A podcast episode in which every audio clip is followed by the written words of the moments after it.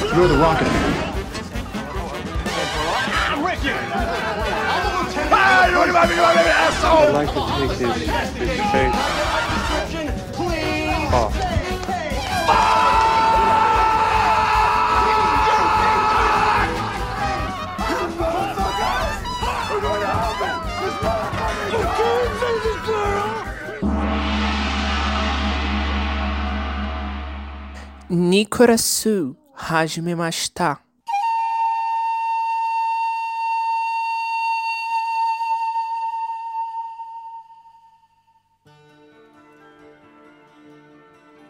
Bem-vindas e bem-vindos ao Nicolas, a investigação aleatória e recorrente sobre a carreira do grande ator internacional Nicolas Cage. Meus amigos, minhas amigas, como eu tava com saudade de falar essa frase. Meus colegas de bancada já falaram ela em pouco tempo atrás aqui, enfim, o Nicolas Cage tá lançando muito filme esse ano, mas fazia tempo que eu não falava. Eu sou o PJ e terei a honra de ser o host dessa edição do podcast da família brasileira, podcast que todo mundo ama, podcast que todas as pessoas do Brasil devem ouvir, que é o podcast Nicolas. E não estou sozinho, como eu falei, meus colegas de bancada estão aqui, e um deles é o Roberto Rudney. Roberto Rudinei, esse é meu nome, esse sou eu. Queria adiantar o ouvinte, um aviso aqui, né? Que caso você escute alguma voz estranha durante o meu falar aqui, é minha família. Que a minha família está totalmente viciada em o Crave e a Rosa. Estão maratonando loucamente. sim. Então eu tenho tipo uma, uma claque, sabe, de sitcom. De vez em quando vai surgir uma Sim. risada aqui do meu pai rindo do Petrúquio e de Catarina, enquanto eles tentam se relacionar e se agredir um pouco no caminho. Porque essa novela é muito louca. Tem o Rodrigo Fara essa novela, vocês estão ligados? Lembro, lembro. Minha mãe assistiu recentemente, cara. É mesmo? Olha aí. A grande novela, grande novela. Uma das personagens tem o nome de uma gata da minha mãe, que é a Candinha. Não, Candinha não, Candoca, perdão. É Candoca. a Candoca, é outra gata. Grande elenco, pô. Rodrigo Faro, Leandro Leal. Com música tema de Zeca Pagodinho, cantando Jura, Jura. Você jura, JP Martins, que você vai dedicar muito amor ao podcast Nicolas durante muito tempo, ou não? Porra, mais do que eu já dediquei, precisa expressar em Ah, é palavras. foda, agora? foda. Ações não são suficientes, PJ? Ações, palavras, tudo tem que ser dedicado a Nicolas Cage nesse podcast. Menos quando é o locador do Nicolas, que a gente não dedica ao Nicolas. Você tem que entender que mesmo em silêncio o amor não se esconde, tá ligado? É verdade. É verdade. Gente, antes da gente começar o programa com todas as etapas que a gente já tá acostumado a saber, os Cage Facts, a discussão do filme, o porquê tem queijo no meio, eu queria fazer uma pergunta pros meus colegas de bancada, meus amigos do coração. Eu falei isso no grupo dos Nicolovers recentemente, que eu não tava esperando falar sobre tantos filmes do Nicolas Cage. Eu acho que porque o The Flash, ou The Flash, chegou meio de surpresa, assim. A gente não sabia que ia ter a gravação e tá hora. Tan, Nicolas Cage, Tan, a gente gravando, tá hora, tá aí podcast Nicolas. Então, eu tinha um sentimento antes de começar esse ano que a gente ia falar pouco sobre Nicolas Cage, quando acabou aquele sprint dos cento e tantos filmes que já tinham lançado até o início da nossa gravação. Eu queria falar com vocês o seguinte, queria perguntar pra vocês, o que é que vocês estão achando do ano do Nicolas Cage? A gente, salvo engano, tem mais dois filmes que vão ser lançados esse ano, é isso? O Retirement Plan e o Dream Scenario, salvo engano, Butcher's Crossing. e o Butcher's É Crossing. ambos são, talvez. O dicionário não, mas é o, o Butcher's Crossing e o Retirement Plan. Então pronto. Mas tiveram alguns que foram lançados nesse ano. Eu queria perguntar pro JP, depois pro Rude, o que é que vocês estão achando do Nicolas esse ano, cara, até o momento? Esse é o primeiro ano que a gente tá atualizado, né? A gente tá bomba pet das ideias. Todos os episódios que a gente tá fazendo é sobre lançamentos imediatos. É uma, um tapa de realidade, né? Antes a gente tinha misturando ali os filmes clássicos com os filmes novos, com os filmes merda, com os filmes bom, com os filmes aclamados, com os filmes que ninguém gosta. Agora é só os filmes, não importa qual. E é um tapa de realidade por quê? Porque é tudo meio mal menos, né? E apesar do PJ falar que tá falando muito, né? A gente tá falando muito esse ano, na verdade a gente tá falando bem pouco, né? Esse, esse é apenas o, o quarto episódio que a gente tá gravando esse ano. Só que é mais do que a gente esperava, né? É essa questão. Sabia que a gente ia falar pouco, porque, enfim, a média de um lançamento de um ator normal, 3, 4 filmes ao ano, Nicolas Cage não é num cara normal, claramente. E pra ti, Rude, como é que tá sendo o ano de 2023 até então? Eu acho que, tal qual o meu ano de 2023 tá sendo um pouco decepcionante, tá ligado? Há uns momentos de alegria aí, há umas boas surpresas, mas em geral eu acho que rolou umas decepções. Porque até agora eu tô muito da opinião de JP, que é todo o meu, né? Mais ou menos, né? Tô... Eu consigo ver o porquê que ele escolheu alguns filmes, alguns filmes com potencial de ser legal, mas em geral tá sendo o padrão meio mais ou menos do Nicolas Cage, sabe? É, eu acho que, dado que a gente já assistiu, o único que eu tenho um pouco de esperança é o Butcher's Crossing, que é um filme que tá numa pós-produção meio estranha, porque é um diretor novo, mas é adaptando uma história super conhecida, principalmente na, em literatura americana. Eu tentei ler o livro Butcher's Crossing, eu parei de ler porque a versão que eu achei para ler era só em português de Portugal e eu não conseguia me concentrar lendo Casa de Banho e Pequeno Almoço, sabe? As raparigas. As raparigas, tá ligado? Mas assim, é um filme que tá meio esquisito. Tipo assim, a gente viu o trailer dele, mas é um trailer que tava escondido em uma página aleatória da Apple TV, tá É um ligado? trailer que ainda tá escondido. Ele- Acho que não tem nem YouTube ainda. É, não tem nem no YouTube. A gente meio que não sabe o que tá acontecendo com esse filme. O, o que é que o pessoal que tá produzindo tem expectativa com esse filme, tá ligado? Então, é, é um filme que tá meio no limbo e a gente meio que não sabe o que esperar dele. Mas o trailer pareceu bacana. O trailer que a gente viu. Sabe quando você vê uma coisa que você pensa, pô, meio que não era pra eu estar vendo isso, tá ligado? Não queriam que eu estivesse Eles vendo esconderam isso. de mim. É, pois é, eu colocaram debaixo da, da cama. Eu achei sem querer querendo, sabe? A minha opinião sobre o ano é que são filmes mais ou menos pra atuações razoáveis de Nicolas Cage. Tirando The Flash, né? Que, enfim. Mas no The Old Way, particularmente, e principalmente no Renfield, ele foi as melhores coisas do filme. Mas vamos falar daqui a pouco, porque agora é a hora de Cage Fact. Um fato sobre a vida de Nicolas Cage, aquele momento do programa em que a gente traz mais uma peça desse quebra-cabeça. Não do ator, mas da pessoa, do indivíduo, do CPF Nicolas Cage. E quem vai trazer pra vocês, como vocês já sabem toda vez que eu apresento, é meu amigo Roberto Dinei. Por favor, Roberto Dinei, nos apresente um Cage Fact. É o seguinte, eu estava aqui pensando em perguntas para os meus companheiros de bancada para introduzir o meu Cage Fact, mas só agora eu me toquei que eu estou com duas pessoas que não vão ter muito conhecimento de causa da pauta que irei falar. Vou exemplificar o porquê. Estava eu, PJ, JP, numa festinha de aniversário de uma amiga nossa, recentemente. Muitas alegrias, tá? Um beijo, Emília. Né? E PJ estava degustando um Nesquik no meio da festa. Squeak. Verdade. Gostoso demais. É, o Nesquik. Era um drink que eles botavam álcool com batigute de morango, mas aí eu só pedia pra não botar o álcool. Aí eu só tomava o batigute. Só tomava delícia. bate né? Então, são duas pessoas que não curtem é, o lado etílico da vida. Não é, JP? Você também não é muito de beber, né? Só cachaça. Só cachaça. Então você é a pessoa ideal para o novo investimento de Nicolas Cage. Que Nicolas Cage não investe mais apenas em produtoras de filmes. Agora Nicolas Cage está lançando a sua própria cachaça, o seu próprio bourbon. Ou seja, você tomarias um- uma cachaçinha, um pitu de Nicolas Cage? Uma vodka Cage. Uma vodka Cage? Hein? Não é cachaça que ele lançou, né? Não, mas se fosse uma cachaça, se fosse uma IPO Cage. Dentro. Todo carnaval tem sua bebida da época, né? Eu lembro quando eu era jovem, tinha Jurubeba. Vocês lembram da Jurubeba? Putz, Jurubeba, me lembro. Tinha a música do... Forró do Moído, das as coleguinhas. coleguinhas, era o Forró single. moído, era, era. Era um single deles. É,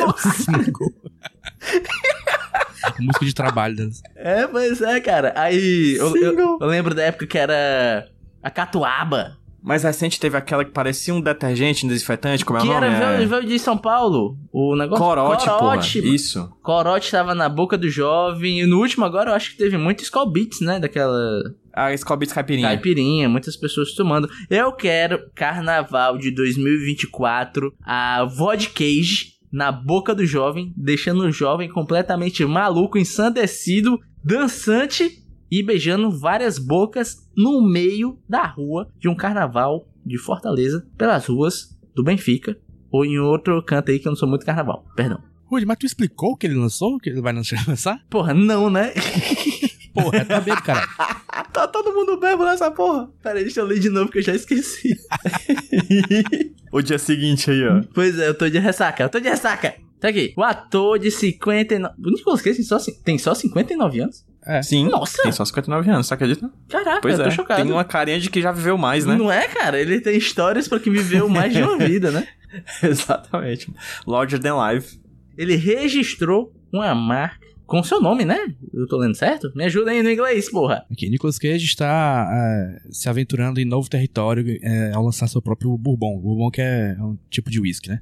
É, O ator de 59 anos é, registrou seu nome para a marca de whisky em um movimento surpreendente de sua carreira. Uau! Galera de. Caraca, não, Nicolas Uau! E que é um, um- um projeto de paixão dele. A própria matéria aqui diz que, que é a nova, a nova onda do momento para atores e, e famosos é, é ter sua própria marca de bebida. Que na matéria também cita Kylie Minogue, David Beckham e Kendall Jenner. Olha aí. Olha aí. Agora vamos rapidão, rapidão. Se vocês fossem produzir uma bebida pra levar o seu nome, qual seria? Coquinha JP. Coquinha, né, pô? JP Cola. JP Cola é muito bom, bicho. O meu seria um bate-gutezinho, ó, doido. Um Nescauzinho, uma parada assim, ó. PJ seria o PJ, o nome do, do- da caixinha? Sim, exato, exato. PJ, beba e não tenha nenhum direito trabalhista.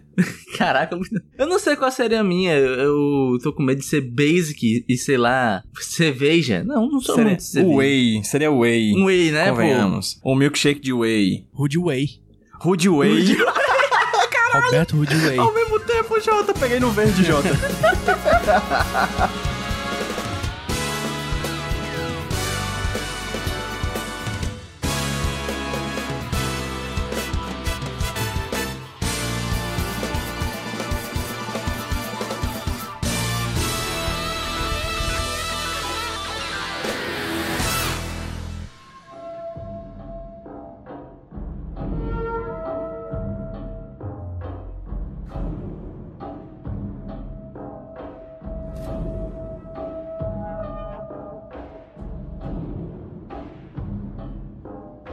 Voltamos pro segundo bloco, bloco onde a gente para um pouquinho pra falar sobre o filme. Na verdade, não um pouquinho não, porque a grande parte do programa é sobre isso, né? E a gente vai falar sobre Sympathy for the Devil. Em Sympathy for the Devil, Nicolas Cage usa um topete ruivo, fazendo um cosplay daquele pica-pau antigo totalmente biruleibe das ideias, e decide sequestrar o motorista, obrigando ele às condições degradantes que o motorista de aplicativo passa por não ter vínculo empregatício com a empresa. Esse filme, cara, é um filme de um orçamento bastante pequeno, não tem muita grana. Nicolas Cage ali tá interagindo com Joey Kinnaman, né? O nome do ator. O Rick Flag.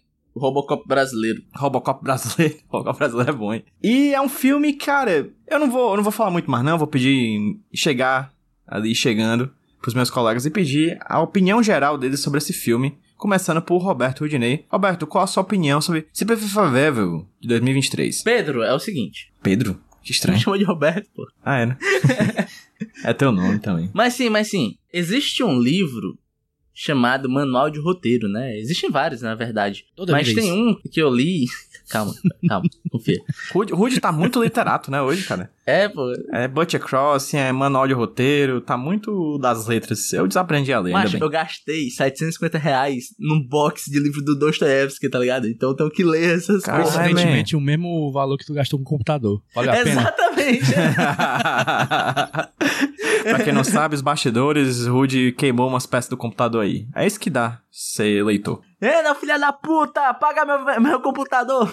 Mas sim, vamos lá. É, existem vários desses livros, mas um em específico que eu queria citar é o do Sid Field.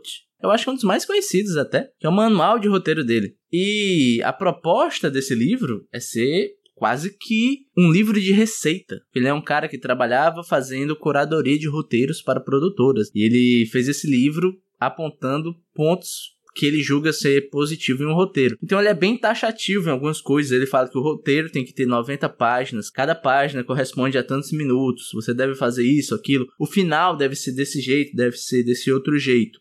É meio que um. quase que um, um jogo de soma, tá ligado? Você faz um mais um para chegar a um resultado dois. E por que que eu trouxe a baila? Ah, o quê, mano? Adoro o que o Rude fala e ri depois, né, cara? Tá acontecendo? Ele fala umas palavras do nada e começa a rir, acho ótimo. É uma palavra que eu usava muito quando eu tava mais advogadinho, tá ligado? Aí eu lembrei da época e me deu vontade de rir. Mas enfim, porque é o seguinte, eu acho que esse filme é uma prova inconteste de que arte não é uma matemática exata. Se você pegar o livro do Sid Field, por exemplo, seguir passo a passo, fazer idêntico o que tá naquele livro, tirar dali um roteiro e esse roteiro vai ser um roteiro foda. Não. E o porquê que eu tô querendo falar isso? Porque esse filme, você vê que ele é um roteiro de alguém que entende de roteiro, sabe? Entende da estrutura. Ele tem até os 90 minutos a uma hora e meia que o Sid Field fala no livro, que é o tempo exato de um filme. É muito mais do que isso. Existem muitas outras variáveis e existe uma coisa que falta nesse filme pra mim, e é por isso que eu não gostei desse filme, que é alguma coisa diferencial, um molho, tá ligado? Uma coisa que você fala, caraca, esse filme, tá ligado? Esse filme é sobre isso. E pra mim é isso. Esse é um filme que eu não acho que ele tem grandes defeitos, eu acho ele corretinho. Eu assisti um, um, um filme com os amigos do JP, eu fui substituir JP, e a gente viu um filme ruim sobre psicopata e aniversários, que eu esqueci o nome. My Super Sweet Psycho 16. Exatamente, esse mesmo. E assim, é um filme ruim, mas tem horas que a gente conversando, a gente comentou, cara, esse filme é esforçado. E essa mesma coisa que eu sinto nesse filme. Ele é um filme esforçado, mas isso não é suficiente pra fazer uma obra boa, pra fazer arte de qualidade. Então, no final das contas, eu achei esse filme totalmente esquecível e foi uma experiência bem ruim. E contigo, Jota? Faço as minhas as palavras de Rudney. Eu não acho só que foi ruim, bem ruim. Foi apenas ruim devido a não ser bom. Ele é um filme é um, um belo do nada. Ele não não intriga você, apesar de ter um- um- uma premissa que é feita para ser intrigante, mas ele não é intrigante. Ele tenta parece que ele tenta emular o estilo ou acho que é o estilo dos outros filmes. é, é, ele tenta um pouco ser um, sei lá, um Tarantino, tenta ser um filme de, de, de suspense, de, de, de- é tipo, a morte pé de carona, tenta várias coisas e ele consegue muito superficialmente imitar quem ele quer imitar e pronto. Ele tem viradas que não servem pra nada. No final, o filme ele meio que não comunica porra nenhuma. Então, pra mim, ele é um nada, sim, um vazio, um buraco negro de, de ideias. Acho que eu vou ser o único dos três que diz, a dizer que gostei do filme, mas eu vou dizer o motivo do porquê eu gostei do filme. Eu acho que hoje foi um dos dias mais dispersos da minha cabeça. Hoje. Eu não conseguia prestar atenção em nada. Tal hora eu tava assistindo o filme, e quando eu prestava atenção, eu tava mexendo no celular, e eu dizia, pera, aí eu voltava pra tela, vai, eu tô vendo um filme. Aí eu tive que voltar um minuto pra rever. Mas digo com clareza e com toda a tranquilidade do mundo que não foi por causa do filme, foi por causa da minha cabeça. E talvez por causa disso eu tenha gostado. Talvez o jeito certo de assistir esse- filme seja disperso. Achei um filme que ele tem arrobos de, de uma certa beleza, principalmente das coisas que eu gosto muito de dar valor, né? Tipo fotografia, cor, iluminação, essas paradas. E eu gosto muito do Nicolas Cage nesse filme, de verdade. Acontece que eu entendo quando vocês dizem que vocês não sentem nada quando veem esse filme, porque eu acho que a outra metade de atuação desse filme é esse buraco negro de emoções que o JP falou, que se chama Joel Kinnaman. Cara, é muito impressionante pra mim como é um personagem feito por um ator completamente sem carisma. Eu não consigo sentir absolutamente nenhum dos sentimentos que ele quer passar. E quando ele me passa um sentimento é porque parece que ele é caricato. Tipo, quando ele tá pensando em jogar o carro contra uma parede. Aí ele faz a cara de quem tá pensando em jogar um carro pela parede como se estivesse num sketch do Zorro Total, entendeu? Existem outros filmes dessa mesma temática de pessoa sequestrada por um psicopata dentro do carro e tem que fazer uma road trip. Eu acho que o que eu lembro de ter visto, eu não lembro de absolutamente nada do filme, mas eu lembro de duas coisas que ele existe que eu vi, que é o Colateral, Sim. de 2004. Esse é bom, eu vi, eu vi não tem muito tempo. É bom. Pronto, Esse é eu assisti muito a bom, época. muito bom. Na adolescência. Tom Cruise com cabelo meio grisalho, assim, né? Totalmente psycho. Que era uma dinâmica foda, porque eram dois atores bons, fazendo personagens que se encaixavam ali nesses personagens. Aqui não. Aqui eu acho que há um, um peso muito grande na balança pra um dos lados e a balança fica capenga e não se mexe, certo? Que eu gosto do Nicolas Cage nesse filme, de verdade, eu gosto muito dele nesse filme, mas o filme em si, eu acho que tem essa discrepância muito grande. Diante disso, é, eu gostaria de saber, Jota, você consegue falar um pouco mais sobre esse sentimento de nada? Existe alguma coisa nesse filme que apareceu pra você e que você disse, ah, isso aqui é legal, ou simplesmente não? Não muito. Inclusive, vamos dar uma sinopse também, né? Para explicar melhor pra quem tá Sim, ouvindo. sim, eu fiz uma, É, sina- importante. uma sinopse brincalheuda, mas se você possível pode fazer a sinopse séria. É que o filme conta a história do, desse ator, do, do, do, não, do personagem Desse do ator. Joe Do Kinnaman. ator, mas que na minha mente ele é o Rick Flag, né? Que é o personagem dele no Esquadrão Suicida. O Rick Flag, ele, ele começa ele conversando com o filho dele no carro, explicando, né, que ele vai vai até o hospital porque a mulher dele tá dando a luz ao seu segundo filho. E aí, beleza, aí que tem uma conversa bonitinha lá com o filho dele, ele deixa ele, deixa ele no- na casa da avó, provavelmente, e vai pro hospital. No hospital, ele chega lá no estacionamento, espera, um- espera o pessoal manobrar ali. Quando ele consegue entrar na vaga, o Nicolas Cage entra no carro dele e aponta a arma pra ele, bora, vai dirigindo e eu vou aqui atrás. E aí, basicamente é isso o Toca pro inferno, motorista. Toca pra algum lugar motorista, que nem pra, pra onde ele vai tá dizendo, né? O Nicolas Cage manda: Ô Rick Flag, pode correr! Nicolas Cage, Nicolas Cage não tem medo de morrer. É, e aí, e aí, o que, que tem de legal nesse filme? Não sei, o cabelo vermelho do Nicolas Cage. Ah, isso é bom. Isso é marcante. O cabelo narrativo Cabelo tá de narrativo volta, hein? tá de volta. Mas é, o que me chama a atenção nele, o Nicolas Cage. Acho que é, é o ponto positivo do filme, em partes. Por quê? Porque ele tá fazendo aquele papel que a gente gosta. Isso. Que ele, doid, ele tá doidão, ele tá gritando, ele, ele tem acesso de raiva, ele tem acesso de riso. Tudo isso tá no filme. Parece que contrataram o Nicolas Cage e falaram assim: Nicolas Cage, faz aquele negocinho lá. Aí ele foi lá e fez aquele negocinho.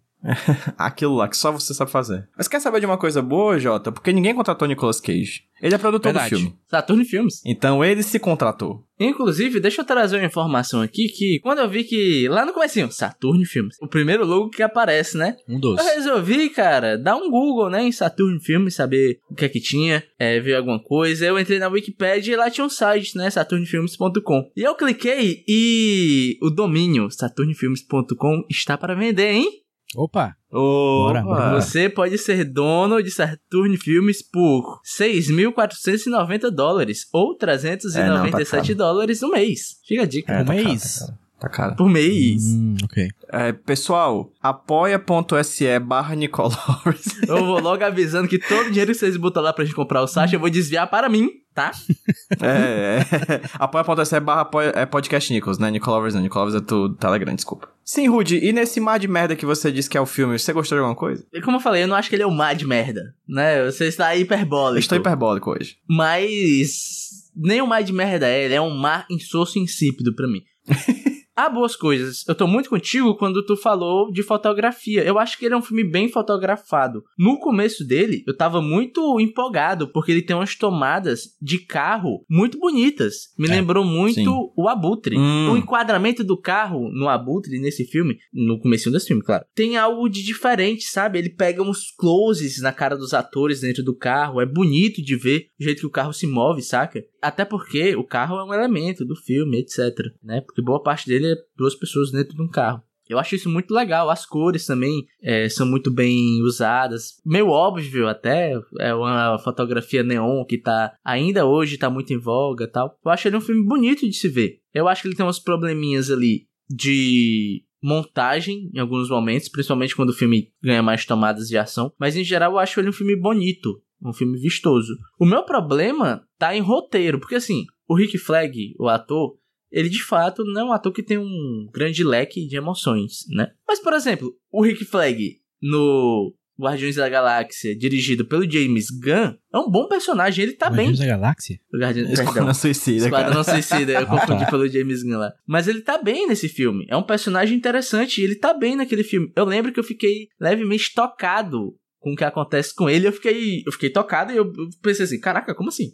Eu tô me importando com esse ator e com o Rick Flag? Que porra é essa? O que que tá acontecendo? Mas enfim, o meu problema, cara, é o seguinte: eu acho que há um desperdício de momentos dentro desse filme, tá ligado? Porque, por exemplo, a premissa inicial, o PJ, é algo que eu e você gostamos muito, cara. São duas pessoas dentro de um lugar confinado e elas têm que interagir por ali, tá ligado? Coisa super simples, né? É. Minimalista e tal. Pois é, eu pensei que o filme ia ser, a grande parte dele, duas pessoas no carro conversando e brigando e discutindo, tá ligado? E seria bem melhor. Então, o problema, cara, é que dá 40 minutos de filme e o Nicolas Cage tá dirigindo com o Rick Flag. E não há nada de personagem a ser dito. Eles não conversam, cara. E isso eu fiquei puto, que tipo assim, é o. Ele, o, o Rick Flag tenta dar uma, palavrinha pro Nicolas Cage e o Nicolas Cage manda ele calar a boca. Aí o Nicolas Cage fala alguma coisa e ele fica calado. Então, vai ter interação mesmo e eles vão se mostrar personagens depois dos 40 minutos de filme. Que é quando eles saem do carro e vão pra aquela lanchonete, tá ligado? Uhum.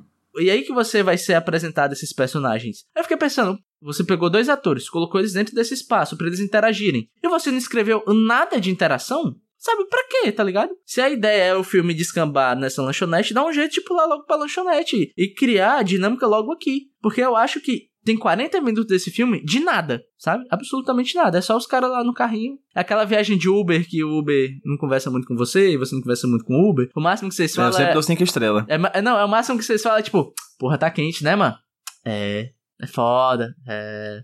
É 40 minutos de nada, cara. 40 minutos que você não tem personagem, você não tem interação, você não tem conflito. Ele tenta dizer que tem um conflito, ele tenta dizer alguma coisa, mas no frigir dos ovos você não tem nada. E quando entra no Lança Lanchonete, eu já tava cansado do filme, já não me importava com os dois personagens. E eu- depois eu falo mais, né, lá pra frente, mas eu não gostei nem do Nicolas Cage nesse filme.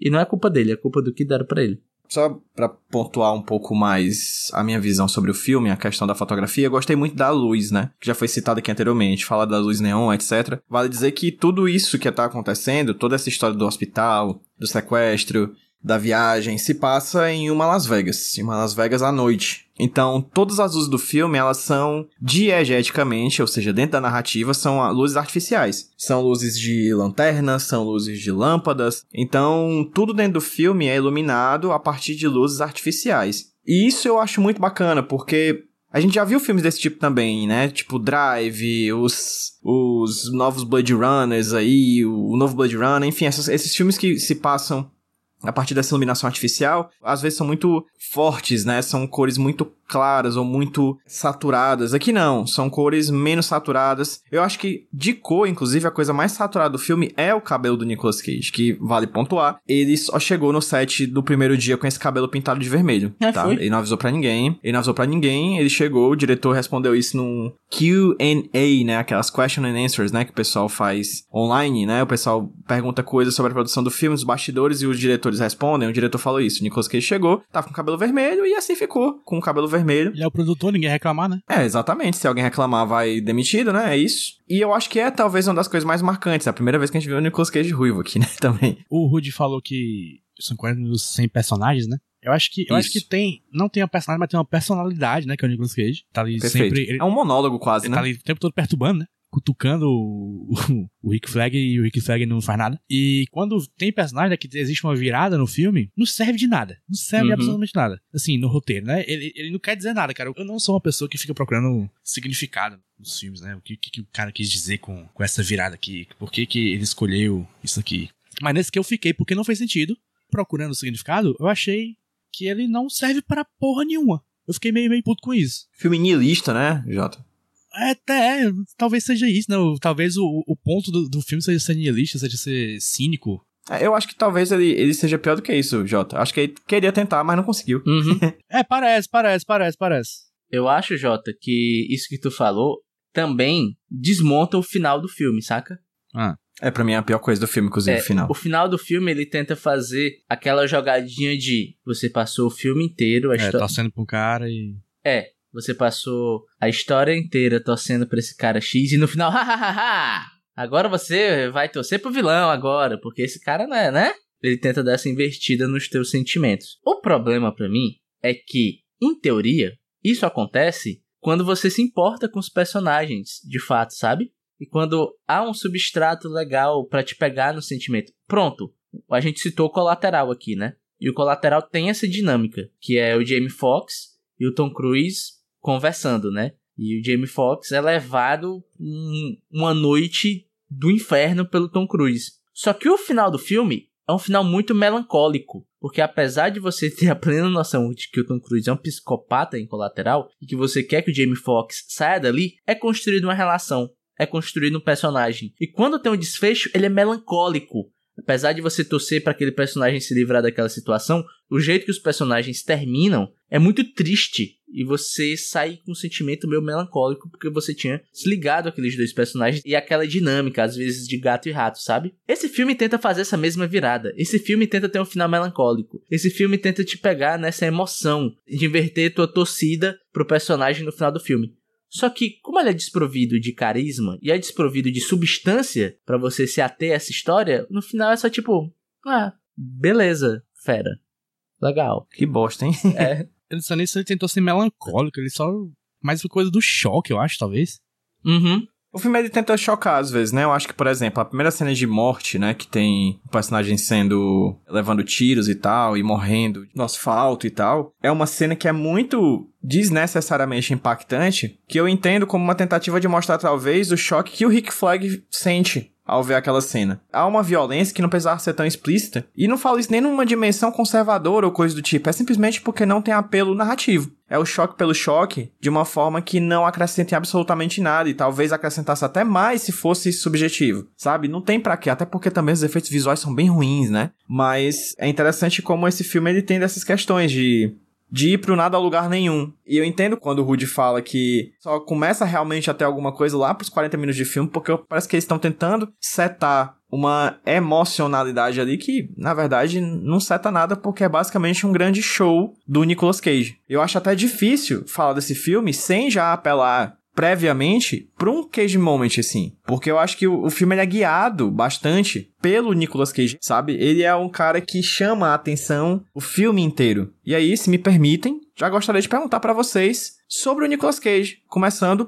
pelo Jota. Jota, para você, qual foi a figura o que o Nicolas Cage é nesse filme? Como é que ele tá nesse filme para você? Ele tá sendo o que ele gosta de ser, o que a gente gosta que ele seja só que de maneira vazia e sem necessidade. Se o Nicolas Cage tivesse uma, uma atuação comedida, esse filme ia ser muito mais chato que ele já é. Tipo assim, ele tá ali mais pelo estilo do que pela substância. Contigo, Rudy. Eu não gostei. E é sentimentinho de potencial desperdiçado. O meu maior problema com a utilização Nicolas Cageística aqui é que ela é meio óbvia, é meio estereotipada. Parece, assim, que chegaram lá no dia e falaram: Nicolas Cage, faz um cara maluco aí, velho. É tipo a galera chegando no Los Hermanos e pedindo pra eles cantarem Ana Júlia.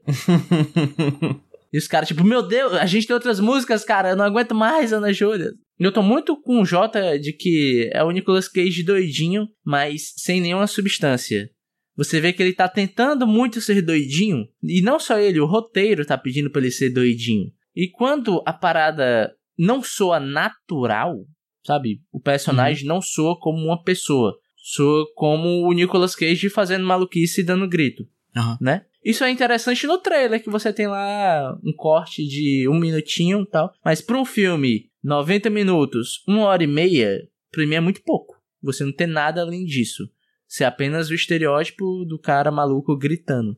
E não tem nada para equilibrar isso também, né? Nem de personagem, Sim. nem de acontecimento. Um exemplo, Jota. Pega o Nicolas Cage maluco, 100% evil de A Outra Face. O que, que tem nesse filme? Então, de outra volta sendo maluco, tem cena de ação fodida, tem um bocado de coisa. Ele tem carisma, ele tem presença. O jeito que o John Woo enquadra o Nicolas Cage é grandioso, sabe? Ele tem uma imponência em tela. Ele está em tela te dá medo instantaneamente. Aqui não, aqui é tipo, Nicolas Cage, faça maluquices, yeah, e nada mais, sabe? É porque você tá comparando o Romero Brito com a Mona Lisa, né? Também aí, porque o John Woo, ele é o nosso Da Vinci da ação, com pombas. Eu tô comparando uma pessoa boa com um trabalho ruim, né? Aí fica difícil. Né? É, eu vou, eu vou ser sincero e dizer que eu acho que às vezes eu preciso de muito pouco para ser feliz, sabe? Nessa vida. E ver o Nicolas Cage gritando, às vezes é tudo que eu preciso sabe? Num dia ruim, o grito de Nicolas Cage é um raio de sol que me ilumina. É confortável. É confortável, é um abraço. É um edredom no frio. É um banho gelado no calor, entende? Às vezes eu só preciso disso, e eu acho que nesse filme tem uma característica que particularmente me saltou aos olhos, vendo. Porque assim, o grito é o grito, né? O barulho é o barulho, ele, ele é sempre assim, ele faz isso quando o pessoal pede pra ele ser doidinho. Mas uma coisa que me saltou muito à vista foi a corporalidade. O jeito que ele fala, a, o rosto psycho, a giradinha da arma, o movimento com a mão. Quando ele quer falar, fazer o cara calar, ele faz tipo um. Ele faz assim um. Como se estivesse fazendo um, um biquinho na boca do cara, assim. A mãozinha dele é parece que as, as palavras que saem da boca dele, na real, são só acessórios diante do da roupa principal, que é o corpo dele, né? Ele sai de cena, o, o nariz quebrado. Mas essas coisas, toda vez que eu olhava pra tela e que eu voltava e que eu prestava atenção, me saltavam aos olhos de uma forma muito positiva. Eu acho muito interessante, por exemplo, a cena do, do restaurante, né? Da lanchonete, em que ele tá falando a história, que eu confesso que eu tive muita dificuldade de entender, e aí é do roteiro, que vai ser, na verdade, a história de background da história, né? A história da história. Quando ele tá explicando isso pro Rick Flag, enquanto ele fala, ele tá cortando, rasgando vários e vários sachês de açúcar botando dentro do café. E aí tal hora ele bota também cachaça dentro do, do café. E aí essa cena me hipnotizou, sabe? Eu fiquei muito hipnotizado, assim, como eram cortes rápidos, e era mão, e era olho, e era boca, e era olho, e era Rick Flag, e era mão, e era sachê, e era café. É uma coisa muito frenética que parece que por um momento, por um segundo, eu me coloquei dentro da cabeça daquele personagem completamente ensandecido. Então eu ficava prestando atenção naquilo e isso me hipnotizou e durante vários momentos do filme eu, me vi hipnotizado. Primeiro, pela fotografia. Segundo, pela iluminação. Terceiro, por essas duas coisas junto com o corpo do Nicolas Cage em cena. Então esse é o teu Cage Moment? Além da dança, né? Que é o clichê, né? Seria o que acho que todo mundo falaria. Eu acho que a cena dele no restaurante é um negócio que mexeu muito comigo, que me faz perceber que, ao meu ver, talvez eu goste bastante de cenas de Nicolas Cage em restaurante, como por exemplo em Pig, né? Fica aqui a menção, assistam Pig, né? Que não assistiu ainda. Então talvez Nicolas Cage, um barzinho, uma mesinha, uma cadeirinha, um espetinho e um violão de fundo seja pra mim o ideal de qualquer cena de Nicolas Cage. Queremos Nicolas Cage na terceira temporada de The Bear. Pronto. Perfeito. Exatamente. E qual é o seu Cage Moment, Rudney? É engraçado, o meu cage moment, o momento que eu dei aquela. Sabe? Risinho de nariz. Ah, o risinho de nariz. Né? Sim? que mais me pegou não foi nenhum dos momentos grandiosos dele gritando, dele dançando. Foi um momento onde ele tá conversando com o Rick Flag, ele tá dando um texto, e o Rick Flag interrompe ele. Ele fala: Não me interrompa. Não, isso é rude. Aí chama teu nome. É, Ele me chamou. Ai, para. Ai, tu gostou, né? E- Ele safado? olhando assim pra ele com o olhinho arregalado, falando super calmo e rapidinho com o dedinho assim também, sabe? Isso é falta de educação, tá? Tipo, eu senti que Nicolas Cage conseguiria fazer uma temporada de Super Nani ali. Esse era o Total. momento. Total. Ele mandou o Rick Flag pro cantinho da disciplina. Foi. e acorrentou ele na mesa. Nicolas Cage, educação de criança e uma arma na mão, tudo dá certo, cara. O Paulo Freire do século XXI, mas. com armas no lugar de. Paulo Freire americano, né? É. E contigo, Jota, qual foi o Cage Moment que te chamou a atenção? Tem uma parte que ele faz um gritinho de. "Iê", Que eu não lembro porquê. Ah, é por causa de outra interrupção. O Rick Flag interrompe ele de novo dentro do carro. Aí vai... No, no, no restaurante tem a cena dele cantando, né? Que eu anotei basicamente porque eu gosto muito daquela música. Ah, eu também gosto. Maravilhosa. Também tem uma parte que eu acho que é quando ele. Também é quando ele é interrompido. Ele só faz uma cara de doido e fica assim, tremendo. E aí ele para. Sim. Ele para do nada. começa a conversar normal. Essa parte eu achei boa. E também tem uma É, cena é uma que ele, boa ele parte. fala a frase Golden Shower Explosion. Golden Shower. Explosion, pô. Pra uma mulher em trabalhos de parto, né? Vamos resumir. Você que tá me escutando até agora, 55 minutos de bruto. Pare se você está querendo ver esse filme e veja o trailer. O trailer é bom. Pronto, morreu. Exato. Veja o trailer. Tem os melhores cage moments e é isso aí. E vida que segue. Não vida que segue. Enfim, vamos chegar aí naquele momento gostoso em que a gente julga tal qual Alexandre de Moraes e dá notas nos filmes. Bora? Bora dar nota? Mano. JP Martins, por favor, a sua nota pro filme como filme e a sua nota como filme pra palco para Nicolas Cage brilhar ou não. Como eu disse, esse filme pra mim é um nada, mas como eu falei também, não é que ele é um nada porque ele é ruim, ele é um nada porque ele é nada assim, não não é nem bom nem ruim. Então, pra mim, ele é 5. O Nicolas Cage, ele tá fazendo o personagem que a gente gosta, só que num contexto que a gente não gosta. Então eu botei aqui um 7 generoso.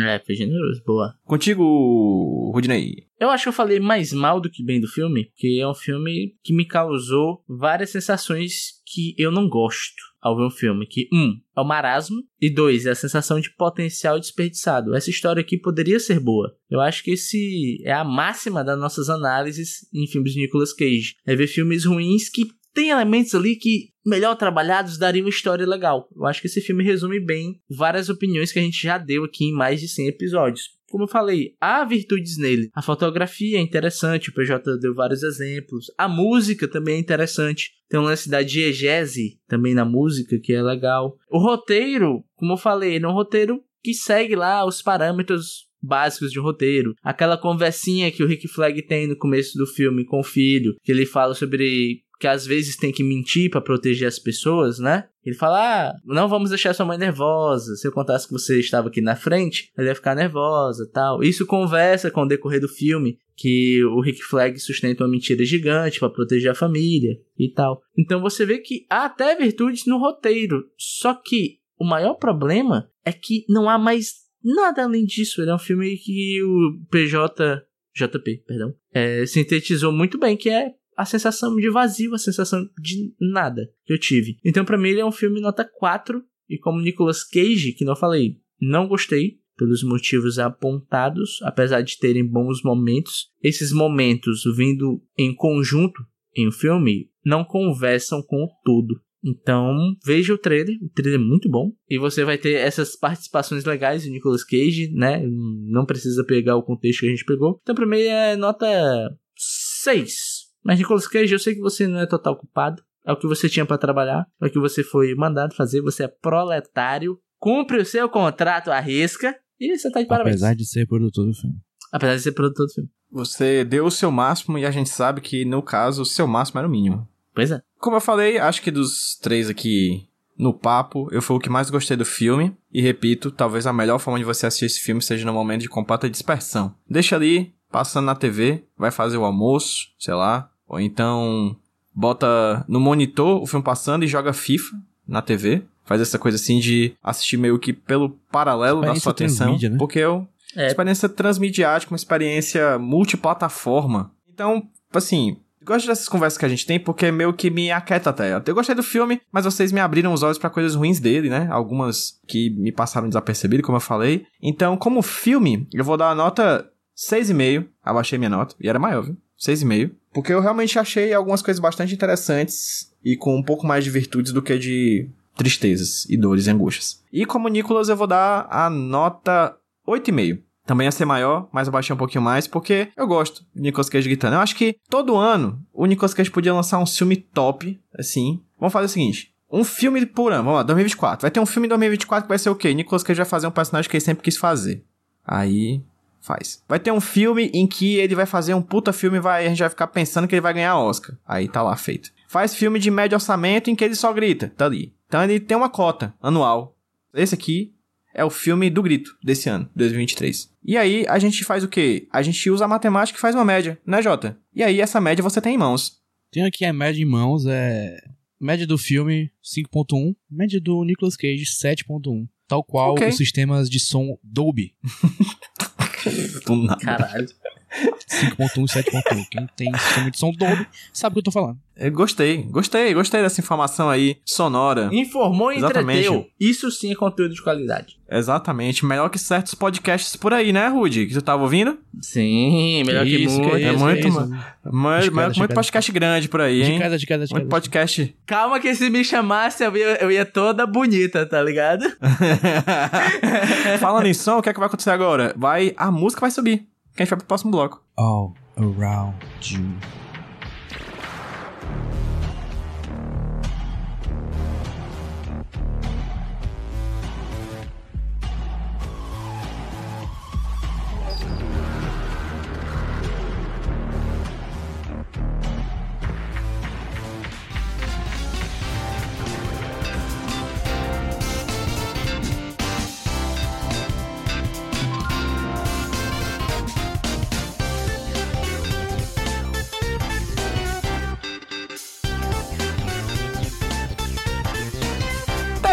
Terceiro bloco. O bloco onde a gente indica alguma coisa porque é boa, porque é ruim. Não. É um outro critério. É porque tem queijo no meio. E quem vai indicar alguma coisa porque tem queijo no meio é meu amigo JP Martins. Hoje eu fiz descobertas na minha vida. Eita, é sempre bom. Gosto. Na verdade, pessoas descobriram, acho que é, que é o lugar certo pra falar é aqui mesmo. Pessoas do meu trabalho descobriram que o podcast existe. Ei, meu Deus, é um problema. é, e descobriram que eu tenho uma voz, né? Porque no trabalho eu sou calado, mas aí, problema deles. E eu descobri que no- na Inglaterra existe um canal de televisão chamado Dave. Ok. É o equivalente a aqui no, no Brasil tem um canal de televisão chamado Francisco. Donizete. Enfim, no canal Donizete em inglês aí, tem um programa chamado Hypothetical. Traduzindo para português é hipotético. Que é um programa que tem a premissa de. São dois comediantes apresentando e eles recebem convidados. É tipo um game show e um dos comediantes ele dá uma situação para os convidados, que geralmente são comediantes, resolverem. Só falando assim e tal, e, e aí eles dão pontuação pra quem resolveu melhor a, a situação. Um dos episódios teve uma comediante, comediante chamada Roisin Kennedy. Ela foi dada a. O problema é o seguinte: você tem 48 horas para tirar uma foto com o Nicolas Cage, senão você vai morrer. Como você faz isso?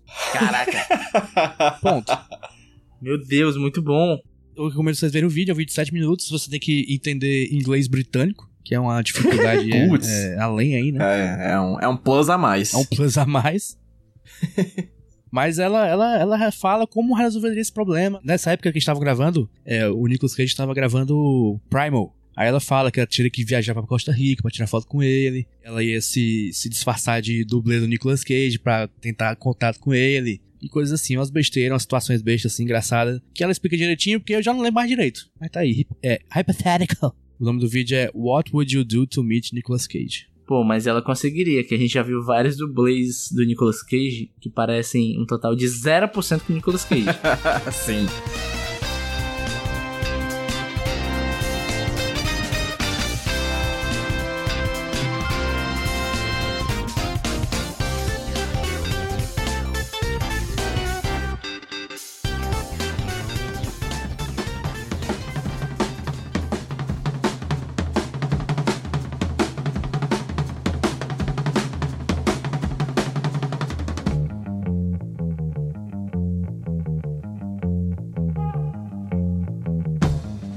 Aquele bloco em que a gente faz os jabás, manda vocês seguir a gente nas redes sociais e fala um pouco sobre o futuro do podcast. Vamos começar falando sobre nossos, nossas redes sociais. Se você quiser me seguir, me segue no HQ Sem Roteiro, no Twitter, no Instagram e no TikTok.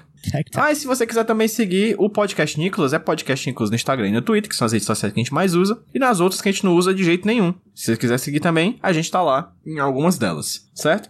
E se quiser apoiar, quiser dar uma graninha, quiser aí fazer aquele famoso apoio financeiro para que a gente consiga aí conseguir uma grana e poder comprar o saturnfilmes.com, vocês vão lá no apoia.se barra podcast Nicolas. E se também quiser conversar com a gente sobre qualquer coisa que não Nicolas Cage, chega lá no t.me barra Nicolovers, o nosso grupo de ouvintes do podcast Nicolas, grupo super divertido, em que a gente sempre tá colocando fotos dos gatinhos e cachorrinhos que a gente tem. Um exemplo de discussão recente que teve lá foi sobre rodízio. Tipo, os bons de rodízio, rodízio de comida. Houve um, um árduo debate porque Bruna é contra o conceito de rodízio. Vou denunciar a Bruna aqui. Você quer saber o porquê, ô Hum.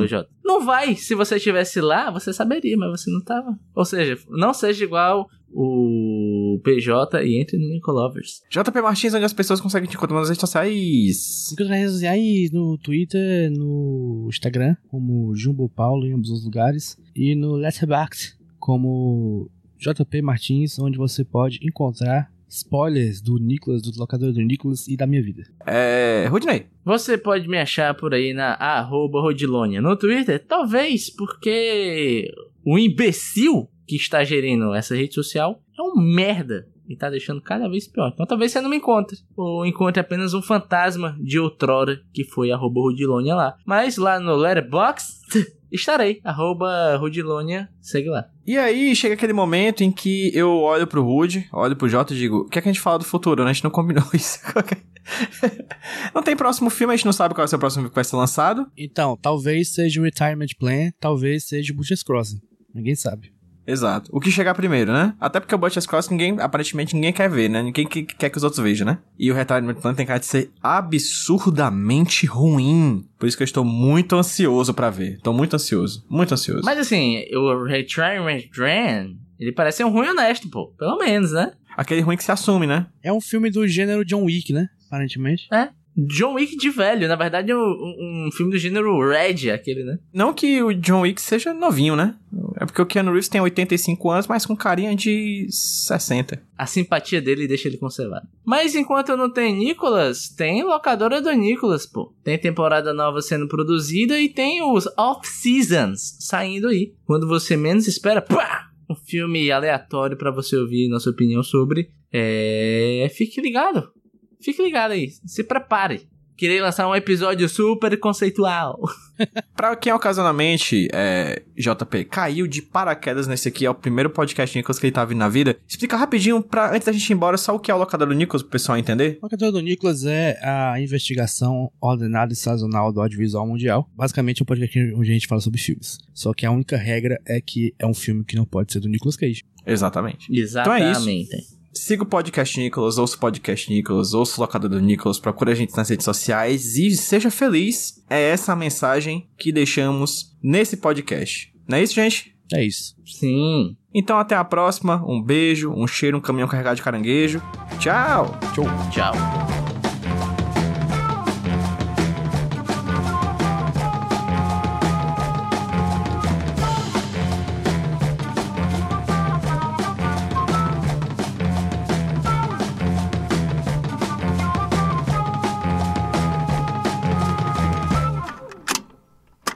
Sou o Rudinei e eu editei esse podcast.